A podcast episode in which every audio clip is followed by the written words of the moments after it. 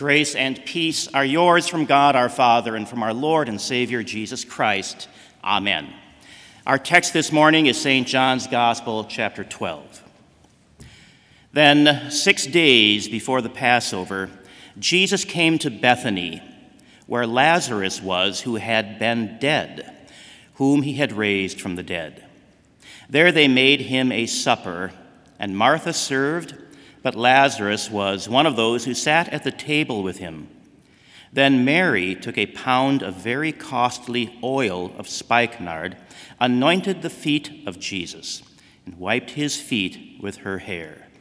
And the house was filled with the fragrance of the oil. Then one of his disciples, Judas Iscariot, Simon's son, who would betray him, said, why was this fragrant oil not sold for 300 denarii and given to the poor?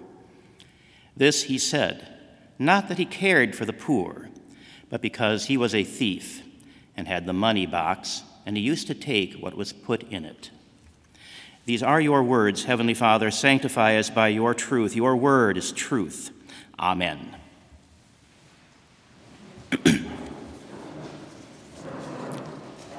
Dear fellow redeemed in Christ, it is better that one man die for the people. That was the prophecy of the high priest Caiaphas after he heard Jesus raise Lazarus from the dead.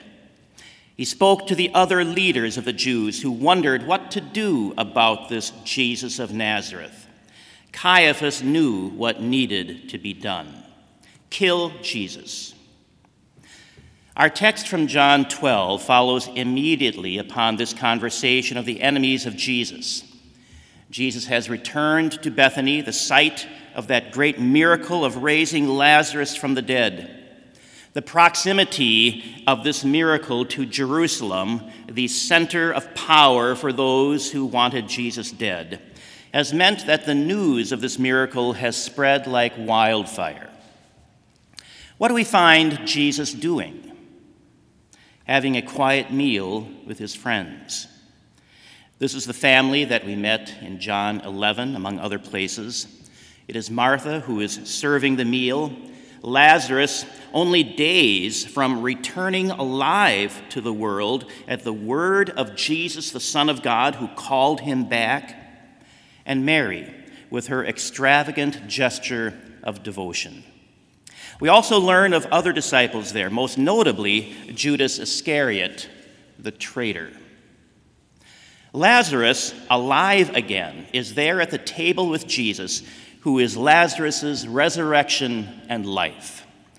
He eats with Jesus. Lazarus is no ghost, no Gnostic fantasy, but flesh and blood he is so alive, in fact, that the enemies of Jesus plan to kill him again. And why?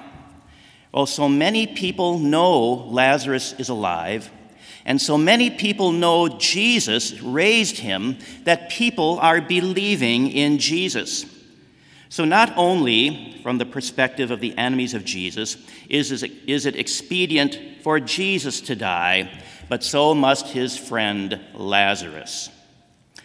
They may be thinking, one can't have people believing in the one who is doing what the Messiah was foretold to do, and one can't have the results of his miracles walking around and talking to people.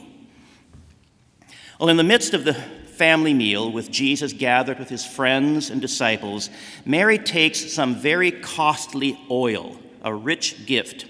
She anoints the feet of Jesus with the oil, pours it on them, and then dries his feet with her hair. The humility and piety of this act are stunning. Lord, if you had been here, my brother would not have died. Those were the words Mary spoke just days earlier when she had met Jesus as they walked to the grave in which lay the body of her dead brother Lazarus. And we're told that when Jesus had spoken to Mary here, heard her words, that Jesus wept. The crowd there with them, the sisters and Jesus, stopped at the grave. Jesus said, Roll away the stone. No decay of human flesh would stop his work of resurrection. and he speaks again Lazarus, come forth. And Lazarus does, alive. This event gives the context for Mary's devotion to Jesus, her lavish gift, nearly a year's wages on just that one gift of oil for Jesus' feet. The fragrance of that oil fills the room. It's a beautiful, touching moment.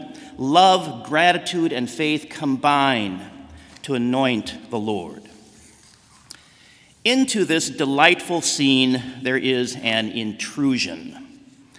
I would liken it to hearing a beautiful piece of music, lost in the moment, when suddenly you hear some coarse, honking sound, a croaking.